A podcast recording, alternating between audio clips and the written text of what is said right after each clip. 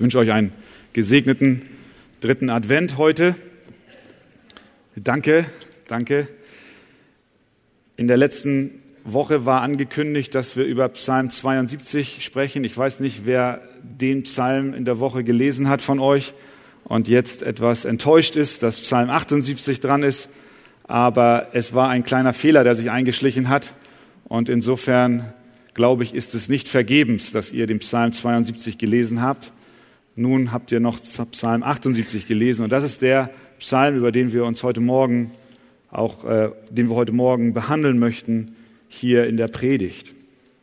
Psalm 78 ist ein Psalm von Asaf.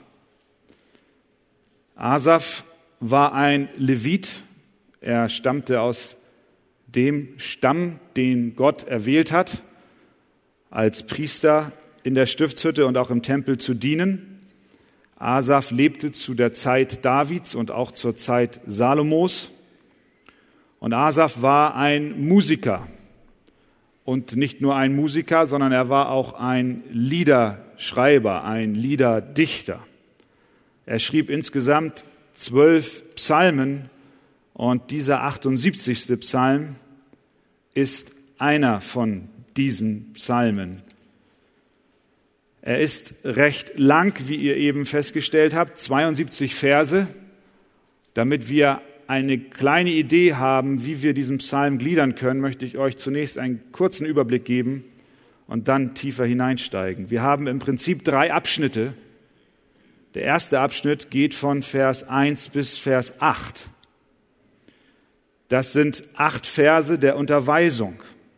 In diesen Versen ruft Asaf beziehungsweise Gott durch Asaf uns auf, dass wir den Lehren Gottes und seinem Gebot Gehör schenken sollen und dass wir die Wahrheiten seines Gesetzes an die nachfolgenden Generationen weitergeben sollen. Der zweite Abschnitt dann geht von Vers 9 bis 64. Das ist der größte Teil dieses Psalms. Und dort finden wir eine Erzählung von Ereignissen aus der Geschichte des Volkes Israels. Es ist ein Rückblick in die Vergangenheit des Volkes. Es ist eine Erinnerung daran, wie Gott Großartiges getan hat mit dem Volk Gottes, wie er sie aus Ägypten geführt hat wie er sie in das Land Kanaan brachte und wie er sie versorgte auf dem Weg. Aber trotz der großartigen Taten Gottes war die Antwort des Volkes Rebellion und Widerspenstigkeit und Ablehnung. In diesem zweiten Teil erkennen wir ein wiederkehrendes Muster. Gott segnet und als Reaktion darauf sündigt das Volk. Gott segnet, Reaktion, sie lehnen Gott ab. Gott segnet und so weiter und so fort. Und dann der dritte Abschnitt ist dann von Vers 65 bis 72. Dort beschreibt Asaf, dass trotz der Rebellion des Volkes Gott mit ihnen gnädig ist. Er erwählt den Stamm Juda und er erweckt einen König aus diesem Stamm, der sein Volk wie ein Hirte hütet und leitet. Das heißt, der Psalm insgesamt ruft uns auf, den Anweisungen Gottes Folge zu leisten. Es werden uns negative Beispiele aus der Geschichte Israels gegeben und dazu im Kontrast die Segnungen, die Gott trotz der Rebellion seines Volkes für sein Volk hat. Wir werden aufgerufen, aus der Geschichte zu lernen und die Wahrheit des, des äh, Gebotes Gottes an die nachfolgenden Generationen weiterzureichen.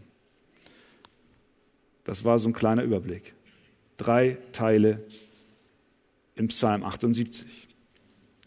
Schauen wir uns zunächst einmal die ersten acht Verse an. Dort werden wir aufgerufen, von den Wundern Gottes zu erzählen. Wir können auch sagen, der erste Abschnitt bespricht, was für eine positive Auswirkung es hat, wenn wir das Gebot Gottes und seine Taten, die er tat, an nachfolgende Generationen weiterreichen. Vers 3. Was wir gehört und gelernt haben, was uns unsere Väter erzählt haben,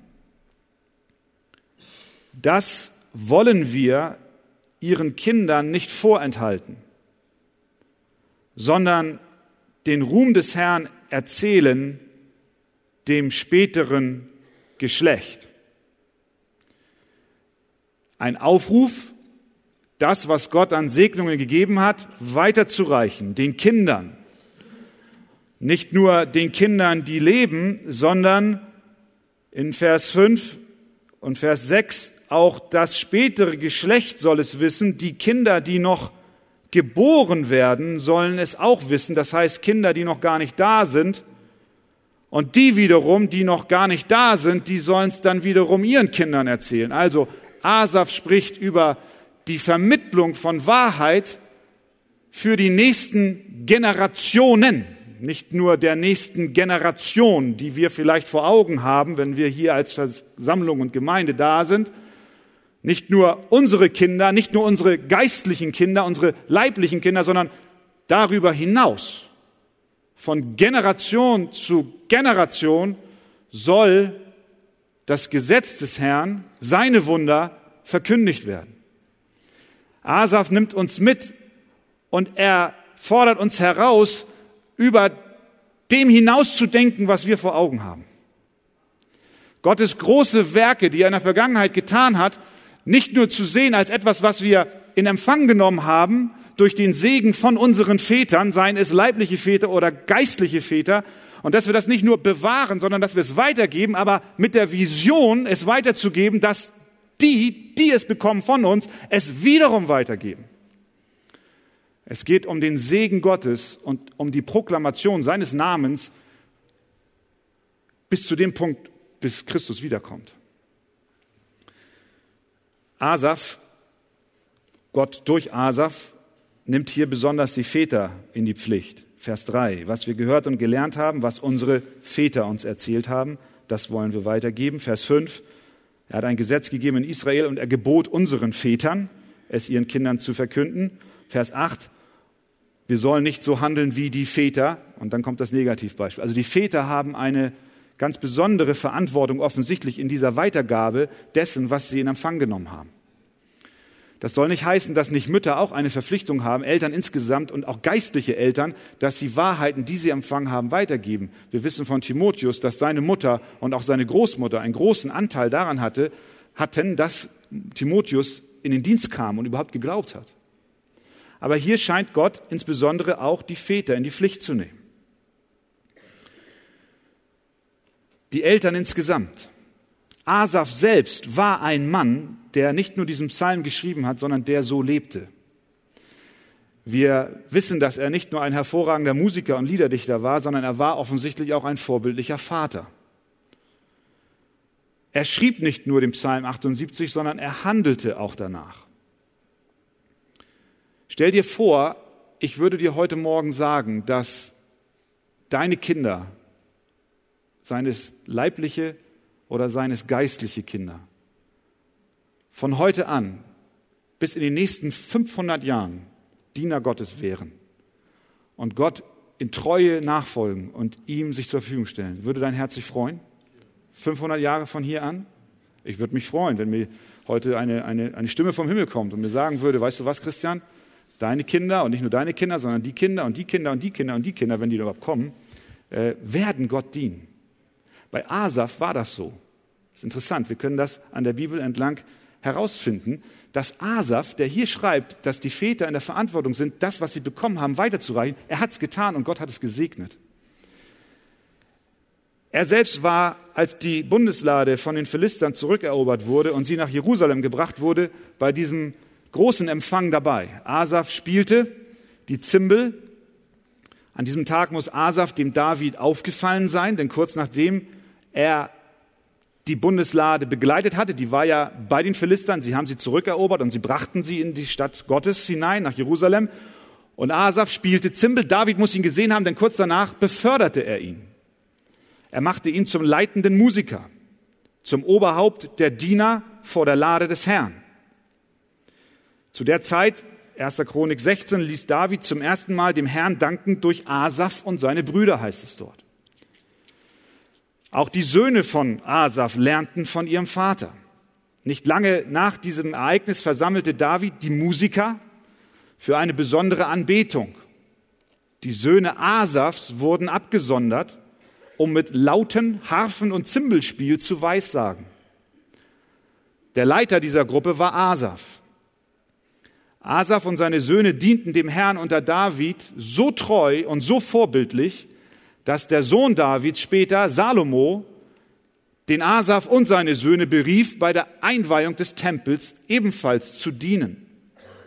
Und so war Asaf Seite an Seite dabei, als der Tempel, dieses großartige Ereignis in der Geschichte Israels, als der Tempel eingeweiht wurde. Asaf war dabei, seine Söhne waren dabei. Und seine Söhne wiederum gaben das, was sie von ihrem Vater empfangen haben, an ihre Kinder weiter. Das ging über viele Generationen so. Ungefähr 100 Jahre später, nach Salomo, unter der Königsherrschaft von Josaphat, beantwortete Gott ein Gebet des Königs um Bewahrung vor eindringenden Armeen, indem er ein prophetisches Wort gab, das er durch Jehasil sprechen ließ. Und Jehasil, so berichtet es uns die Bibel, war einer der Söhne Davids, äh, der Söhne Asafs. 140 Jahre später regierte Hiskia und er stellte den Tempel wieder her, die Anbetung im Tempel. Wer war dabei? Die Nachkommen Asafs. 320 Jahre später, nach dem großen Abfall von Gott, wurde das Gesetz im Tempel wiedergefunden. Ihr erinnert euch, dass der König Josia als Achtjähriger an die Macht kam und die Vorväter haben von Gott nichts wissen wollen. Und plötzlich entdeckte man im Tempel das Gesetz. Und Josia ließ es lesen vor dem ganzen Volk und sie richteten den Tempel wieder her. Und Josia wollte das Passafest wieder feiern. Wer sollte die musikalische Leitung haben? Es waren die Nachkommen Asafs. Dann war das Volk Israel 70 Jahre in Gefangenschaft. Fast 400 Jahre nach der Einweihung des Tempels berichten Esra und Nehemia, dass als das Fundament des Tempels wiederum neu gelegt wurde, die Söhne Asafs da waren und die Anbetung und den Lobpreis leiteten. Fast 500 Jahre lang, 500 Jahre lang sangen Asaf und seine Söhne zur Ehre Gottes. Ist das nicht ein Zeugnis? 500 Jahre lang in Treue dienten sie ihrem Gott. Und wie konnte das geschehen? Weil sie das, was sie von ihren Vätern empfangen haben, weitergegeben haben. Sie haben es erzählt. Sie haben es proklamiert. Sie haben davon berichtet, was Gott in der Geschichte Israels getan hat und was nicht nur Gott in der Geschichte des Volkes getan hat, sondern mit Sicherheit auch, was Gott an ihrem persönlichen Leben getan hat. Ich glaube, das ist unser aller Gebet. Gott, hilf mir, leg du eine Vision von deiner Größe und von deiner Gnade in das Leben meiner Kinder. Und ich glaube, das darf auch das Gebet unserer Gemeinde sein. Nicht, dass wir uns wünschen, dass der Name einer Kirche groß wird, aber unser Gebet soll sein, dass der Same, den diese Gemeinde legt, durch die Gnade Gottes aufgeht in Generationen, die auch nach uns kommen.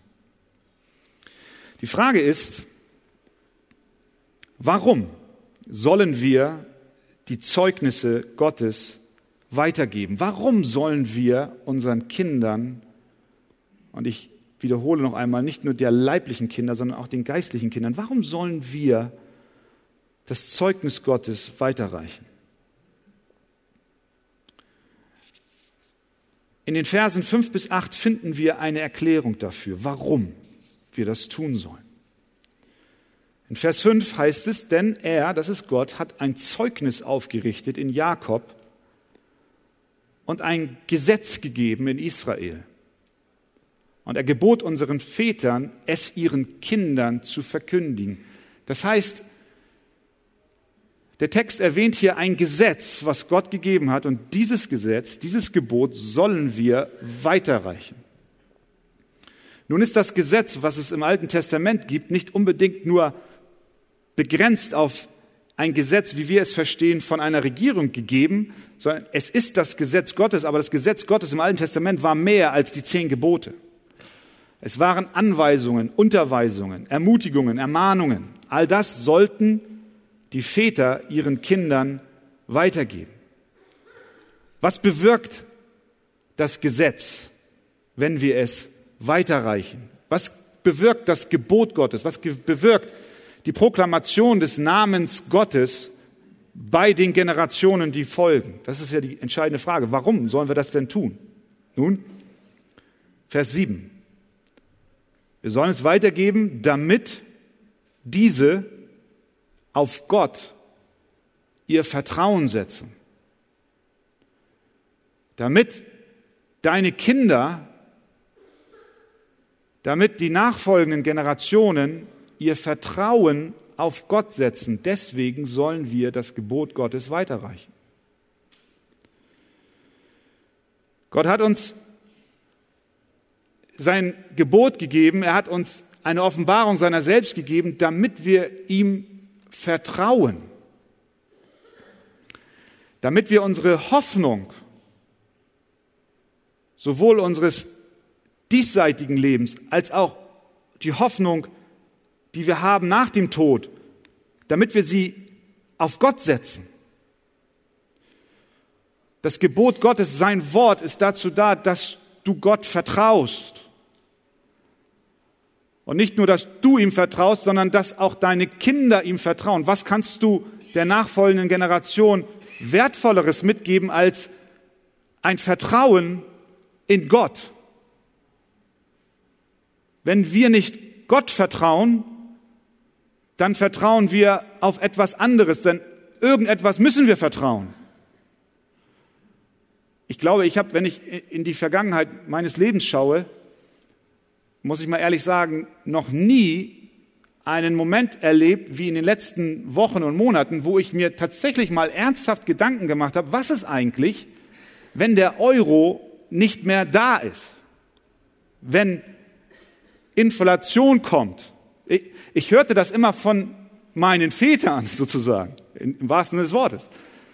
Was war in den 20er Jahren? Was war bei der großen Börsendepression? Was war nach dem Krieg? Was war?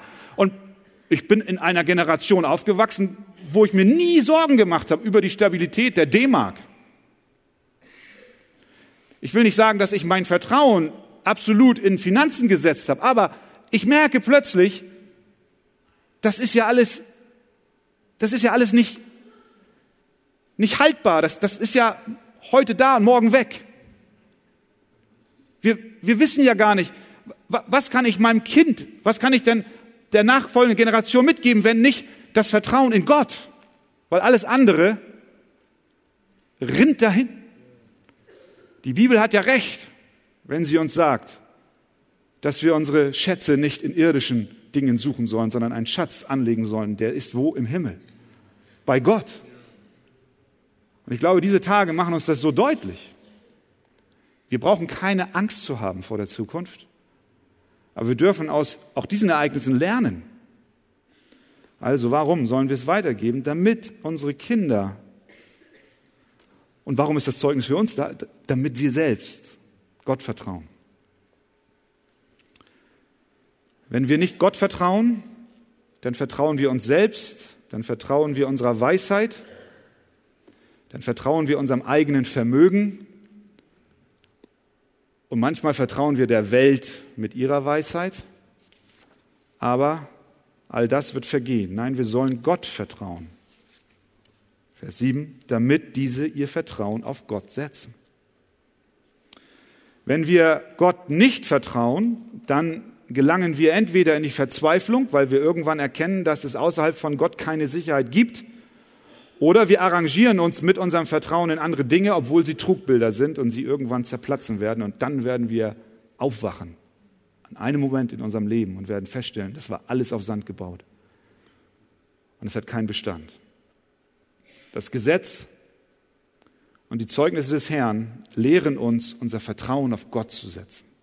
Bau dein Leben auf Gott. Er hat Bestand. Er ist von Ewigkeit her. Und er wird bis in Ewigkeit sein. Und der Euro wird vergehen, so wie die D-Mark vergangen ist und die Reichsmark und ich weiß nicht was noch alles. Was? Und die Goldmark. Guck, die Goldmark. Das ist das eine, warum wir dem Gesetz, das Gesetz weitergeben sollen und die Zeugnisse des, Zeugnis des Herrn lehren sollen. Das zweite ist, das Gebot Gottes lehrt uns auch, dass Gott souverän ist. Schaut mal nochmal in Vers 7. Wir sollen es den Kindern erzählen, damit diese auf Gott ihr Vertrauen setzen. Und was noch? Damit sie die Taten Gottes nicht vergessen. Das heißt, wir geben das Gebot weiter, damit die nachfolgenden Generationen nicht vergessen, dass Gott souverän ist in seinem Handeln, dass Gott die Geschicke dieser Welt in seiner Hand hält. Die Wirkungen Gottes sind mächtig und großartig. Gott führte sein Volk aus Ägypten, das müsst ihr euch mal überlegen, was das bedeutet hat. Ein ganzes Volk wird auf eine wundersame Weise aus der Knechtschaft und Sklaverei herausgeführt. Gott bearbeitete das Herz des Pharaos, der verhärtet war und sich mehr und mehr verhärtete. Und Gott überwand ihn, indem er Wunder und Plagen sandte. Das ist ja etwas Großartiges. Israel soll den nachfolgenden Generationen von diesen Taten erzählen, damit sie erkennen, dass Gott souverän ist, dass nichts in ihrem Leben geschieht, was Gott nicht weiß.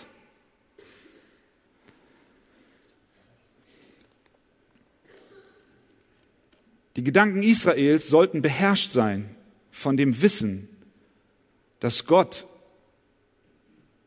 in Kontrolle ist dass er nicht nur das Volk aus Ägypten befreit hat, sondern dass er sie durch die Wüstenzeit hindurch geführt hat, dass er sie versorgt hat mit Nahrung und mit Wasser, dass er sie nach Kanaan brachte, dass er die Heiden hat vor ihnen fliehen lassen, dass er ihnen ein Land zum Besitz gegeben hat. All diese Dinge sind Zeugnisse von, der, von dem großartigen Wirken Gottes. Große Männer Gottes waren alle überzeugt, dass Gott souverän ist können wir sehen in der Kirchengeschichte. Luther, Calvin, Whitfield, Edwards, alle waren, wenn du ihre Schriften liest, sie, sie haben alle eine Majestät Gottes gezeichnet. Sie, sie wussten, Gott ist souverän. Es gibt nichts, weder in der Weltgeschichte noch in meinem persönlichen Leben, was Gott nicht unter Kontrolle hat. Warum sollen wir das Gebot, warum sollen wir die Zeugnisse weitergeben? Damit unsere Kinder und die nachfolgenden Generationen wissen, Gott ist souverän. Wenn wir uns inmitten von Anfechtungen befinden und von Nöten, auch du heute Morgen, dann erscheint dir die Herausforderung, in der du stehst, manchmal zu groß zu sein. Und du fragst dich, wo in all dem ist Gott? Und ich kenne das. Ich weiß das. Wir wissen es alle. Vielleicht wird dein Kind in der Schule gemobbt und du, du stehst davor und, und sagst, ich weiß nicht, wo, wo Gott hier ist. Vielleicht hast du Probleme in deiner Ehe, ha, auf der Arbeit, deine Nerven sind blank, du kannst nicht mehr, du bist belastet, du bist schwach, depressiv. Ich will dir eins sagen. Das Gebot Gottes ist dazu da, dass du Gott vertraust, aber das Gebot Gottes ist auch dazu da, dass du erkennst, dass er souverän ist. Das Gebot Gottes ist dazu da, dass es deine Anfechtung und deine Sorgen, die du hast, auf das richtige Maß bringt. Für uns sind unsere Anfechtungen und Sorgen und Probleme so riesig und Gott ist so klein. Das Gebot Gottes, seine Zeugnisse sind dazu da, dass deine Probleme, die so groß sind, in richtige Relation kommen zu Gott, nämlich sie sollen kleiner werden und Gott soll größer werden. Warum? Hat Gott nicht Israel aus Ägypten geführt? Hat Gott nicht Heilung und Rettung geschenkt? Hat Gott nicht die Generationen vor uns gesegnet? Hat Gott uns nicht an diesen Ort gebracht aufgrund seiner Treue zu Generationen und Generationen von Menschen, die sein Wort bewahrt haben? Kann es sein, dass Gott nicht treu ist zu seinem Wort? Könnte es sein, dass er dich vergessen hat? Nein, es kann nicht sein. Das Gebot Gottes, seine Zeugnisse sind dazu da, dass du erinnert wirst, Gott ist souverän in meinem Leben. Und wenn dein Kind gemobbt wird, Vertraue Gott. Gib nicht auf, sondern wende dich zu ihm. Und wenn du schwach bist in deiner Krankheit und Not, dann halte fest an den Zeugnissen. Halte fest an den Zeugnissen. Was gibt es Größeres, was wir unseren Kindern mitgeben können? Es gibt nicht mehr Wert in dieser Welt. Das ist es, was wir weiterreichen dürfen. Warum ist das Gebot noch da? Schaut nochmal in Vers 7. Warum sollen wir es weitergeben? Damit diese, haben wir gesagt, auf Gott ihr Vertrauen setzen. Zweitens, dass sie die Taten Gottes nicht vergessen und sehen, er ist souverän. Und drittens, dass sie seine Gebote befolgen. Letztlich geht es um die Ehre Gottes, dass er sich ein Volk schafft, was ihm vertraut und seine Gebote hält. Wenn wir Gott vertrauen und wenn wir erkennen, dass er souverän ist, dann wird es uns nicht schwer fallen, seine Gebote zu halten. Es ist keine Pflicht, kein Druck, der hier aufgebaut wird, sondern das ist die freudige Reaktion auf die großen Taten Gottes, dass wir seine Gebote halten. Wir geben sie weiter, damit die nachfolgenden Generationen seine Gebote befolgen. Wenn wir verstehen, dass wir seinen Verheißungen vertrauen können, dann werden wir ihm mit freudigem Gehorsam antworten. Wir zeigen ihm unsere Dankbarkeit, indem wir seine Gebote in der Kraft Jesu Christi halten. Ein weiterer Gedanke, warum wir die Gebote Gottes den nachfolgenden Generationen weitergeben sollen, ist der, dass wenn wir es nicht tun, andere es für uns tun werden. Andere werden unseren Kindern erklären, wer Gott ist. Ob sie es in der richtigen Weise tun das wissen wir nicht. Ich habe gerade in der vorvergangenen Woche eines meiner Kinder nach Hause kommen sehen und es war Religionsunterricht. Und mein Kind war konsterniert, weil in der Stunde, in der Religionsstunde wurde über eine Stunde lang wurden Argumente zusammengetragen, warum es nicht sein kann, dass die Bibel vertrauenswürdig ist. Und ja, es waren Tränen da und wir, wir saßen und meine Frau und ich, wir, wir haben uns das angehört und das schmerzt, versteht ihr? Das schmerzt, wenn, wenn dein Kind nach Hause kommt und ich weiß, es geht allen hier so, allen Eltern, wir kommen alle an einen Punkt, wo unsere Kinder von der Schule kommen und uns erzählen, dass die Lehrer und die Mitschüler komplett das Gegenteil sagen von dem, was sie von uns gehört haben. Und am Ende der Stunde fragte dann, rief eines der Kinder hinein, in, in die, als die Lehrerin dann schon raus war, und hat ganz triumphalistisch gerufen, wer von euch glaubt jetzt noch an Gott? Mein Kind hob die Hand und sagte, ich. Und da habe ich gedacht, preis dem Herrn, wie schön. Aber trotzdem ist es eine, eine Anfechtung, es ist ein Kampf. Was ich sagen will, ist damit, Gott, Gott gibt uns sein Wort und er fordert uns heraus, es weiterzureichen. Wenn wir es nicht tun, dann tun es andere. Wir können uns dieser Pflicht nicht entziehen, weder als leibliche Eltern noch als geistliche Eltern noch als Gemeinde. Deswegen ist es so wichtig, dass wir als Gemeinde auch uns darüber im Klaren werden, dass die Arbeit sowohl an geistlichen als auch an leiblichen Kindern sehr wichtig ist. Deswegen auch an dieser Stelle ein Appell an uns alle. Denkt darüber nach, kommt auch auf uns zu, wenn ihr auch den Impuls vielleicht auch durch diese Predigt bekommt, in der Kinderarbeit mitzumachen. Wir haben viele Bereiche in der Gemeinde, wo wir Mitarbeiternot haben, aber bei den Kindern auch. Lasst uns die Kinder nicht als einen Störfaktor erleben, sondern lasst uns überlegen, was können wir tun, damit wir das Gebot Gottes weiterreichen. Damit der Einfluss von der Welt sie nicht übermannt. Natürlich wissen wir, dass alles letztlich unter dem Schutz Gottes geschieht. Wir können es nicht steuern, aber wir können doch dem Gebot Gottes folgen und ihm bitten, dass er uns hilft und auch dem, was er uns hier auffordert zu tun, nachzukommen und zu sagen, ich bin bereit. Ich möchte dienen. Ich möchte, dass das, was Gott getan hat, auch an die nächste Generation weitergereicht wird. Das gleiche gilt für den Glaubensgrundkurs, das gleiche gilt für Hauskreisarbeit, wie wir Menschen auch das weiterreichen, geistliche Kinder. Das heißt also, das ist hier Vers 1 bis 8, das ist der Auftrag.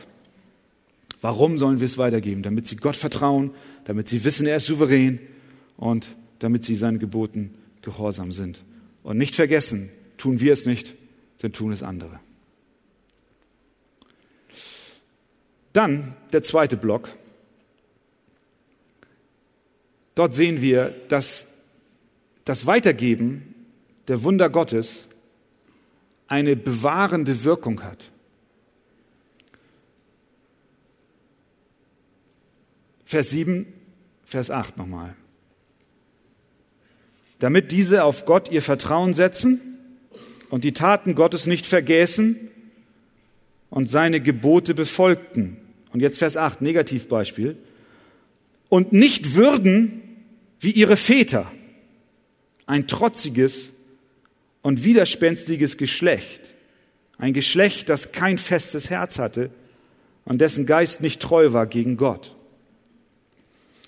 Das heißt, die Geschichte Israels hat Negativbeispiele, wie Menschen auf das Handeln Gottes und sein Wirken reagiert haben, nämlich mit Unglauben, mit Untreue, mit Starrköpfigkeit und mit Rebellion gegen Gott. Das alles finden wir in diesem zweiten Abschnitt von 9 bis 64. Gott erhebt Anklage gegen Israel.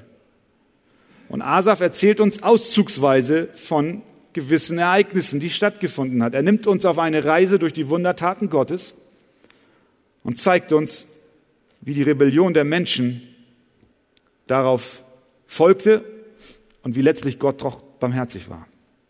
Er beginnt Vers 12. Vor ihren Vätern tat er Wunder in Ägyptenland im Gefilde von Zoan. Er zerteilte das Meer, das war auf der Flucht aus Ägypten, das Rote Meer. Er ließ sie hindurchziehen und stellte das Wasser fest wie eine Mauer.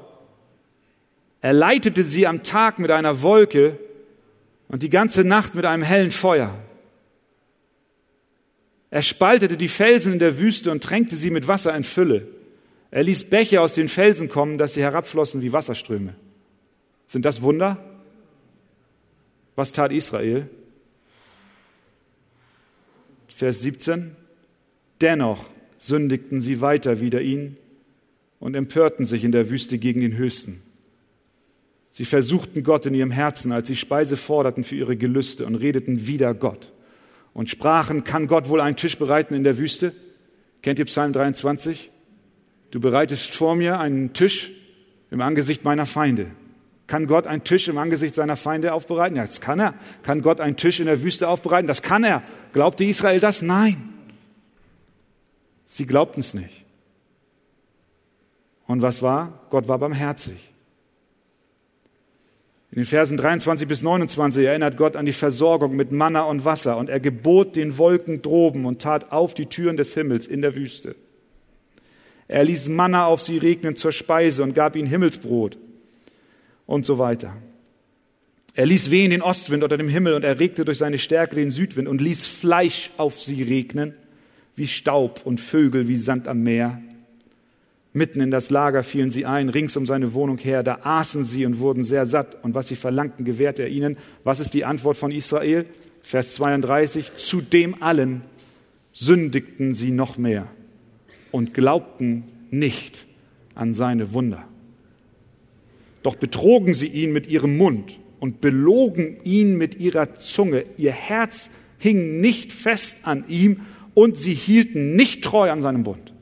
Das war die Reaktion. Aber Gottes Gnade hört nicht auf, Vers 38. Er aber war barmherzig und vergab die Schuld und vertilgte sie nicht und wandte oft seinen Zorn ab und ließ nicht seinen Grimm an ihnen aus. Dann brachte Gott sie in das gelobte Land, Vers 54. Er brachte sie in sein heiliges Land zu diesem Berg, den seine Rechte erworben hat. Und er vertrieb die Heiden vor ihnen her und teilte ihnen das Erbe aus mit der Messschnur und ließ in ihren Zelten die Stämme Israels wohnen. Und was taten die Israeliten? Vers 56, sie versuchten Gott, den Höchsten, und waren widerspenstig gegen ihn und bewahrten seine Zeugnisse nicht. Und sie reizten ihn zum Zorn durch ihre Höhen, indem sie dort Götzendienst trieben und zur Eifersucht durch ihre Götzenbilder. Vers 59, dann scheint der Punkt erreicht zu sein, wo Gott sagt, jetzt ist Schluss. Aus und vorbei. Als Gott das hörte, Vers 59, entbrannte sein Grimm und er verwarf Israel so sehr, dass er seine Wohnung in Silo dahingab. Das Zelt, in dem er unter Menschen wohnte, das wurde von den Philistern dann eingenommen, die Bundeslade. Er gab seine Macht in Gefangenschaft und seine Herrlichkeit in die Hand des Feindes. Vorbei. Nun möchte ich nicht den Eindruck erwecken, als wenn Israel hier ganz allein ein Volk von Sündern ist sondern ist es nicht so mit dir auch? Ist es nicht mit mir genauso?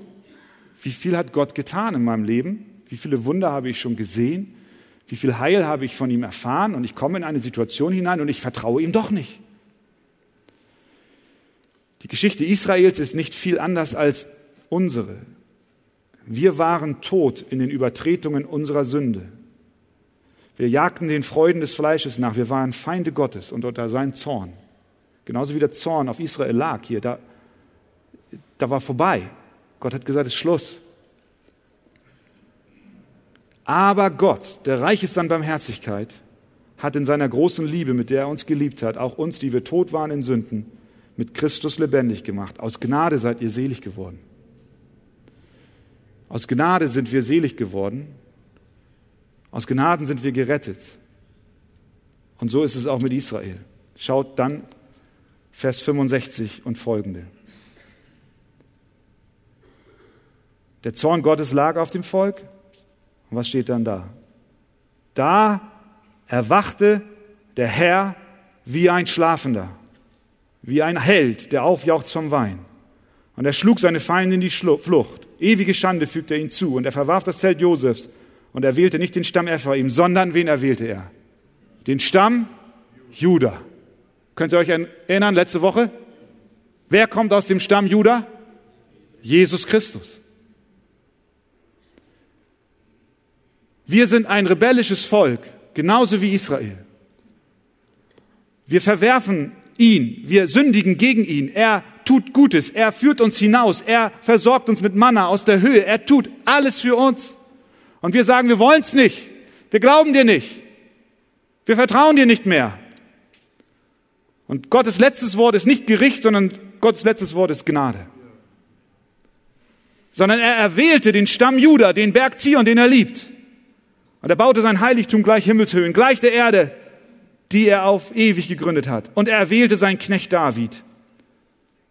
Und er nahm ihn von den Schafhürden weg als er den tragenden Schafen nachging, holte er ihn, dass er Jakob weiden sollte, sein Volk und Israel sein Erbe, und er weidete sie mit aller Treue seines Herzens. Das heißt, wenn wir uns jetzt fragen, das ist, das ist der Verlauf dieses Psalms, wenn du dich jetzt fragst, was ist es, dass ich meinen Kindern der nachfolgenden Generation, wir als Gemeinde, welches Erbe sollen wir nachfolgenden Generationen hinterlassen? Welches Zeugnis sollen wir geben? Dann ist es das Zeugnis der Rettungskraft Gottes. Das ist, was der Psalm hier aufgeschrieben hat. Da ist Gott mit seiner Gnade und seiner Barmherzigkeit. Wir in unserer Rebellion haben es abgelehnt, haben eigentlich den Zorn Gottes verdient, aber Gott erweckte David, der ein Bild ist auf Jesus Christus. Verstehst du? Was du weitergeben sollst, ist das Evangelium, ist das, was du erlebt hast persönlich. Das ist dein Zeugnis. Ich war wie Israel. Ich habe unter dem Zorn Gottes gelebt. Ich habe Gott verworfen, habe eigentlich Gericht verdient. Aber Gott in seiner Barmherzigkeit und Gnade sandte einen aus dem Stamm Juda. Jesus Christus, der mich befreit hat, der mich erlöst hat, der mich zu einem neuen Menschen gemacht hat, der mich verändert hat und der auch dich verändern will. Das ist die Botschaft, die wir weiterreichen sollen. Was lernen wir zum Schluss aus diesem Psalm? Gott ist größer als jede Anfechtung und Herausforderung in deinem Leben. Wir wollen ihm vertrauen und glauben. Wenn wir unser Vertrauen auf jemand anderes setzen, dann begeben wir uns auf den Weg zum Götzendienst und wir werden im Gericht Gottes ausgesetzt sein, wie er in den Versen 56 bis 64 beschrieben ist. Wenn wir uns aber an die großen Taten Gottes erinnern und ihm vertrauen und folgen, dann erleben wir die Gnade Gottes. Und wir erkennen, dass er einen hat aufstehen lassen als Nachkomme Davids, der unser Hirte wird. Der Psalm deutet auf den Sohn Davids hin, der größer ist als David selbst, Jesus Christus. Er ist dein Erlöser. Und ich glaube, wir wünschen uns von Herzen, dass diese Botschaft verkündigt wird über unseren Tod hinaus. Und dass Menschen nach uns, Generationen nach uns erkennen, dass Gott der Herr ist und dass sie ihn preisen. Amen. Amen.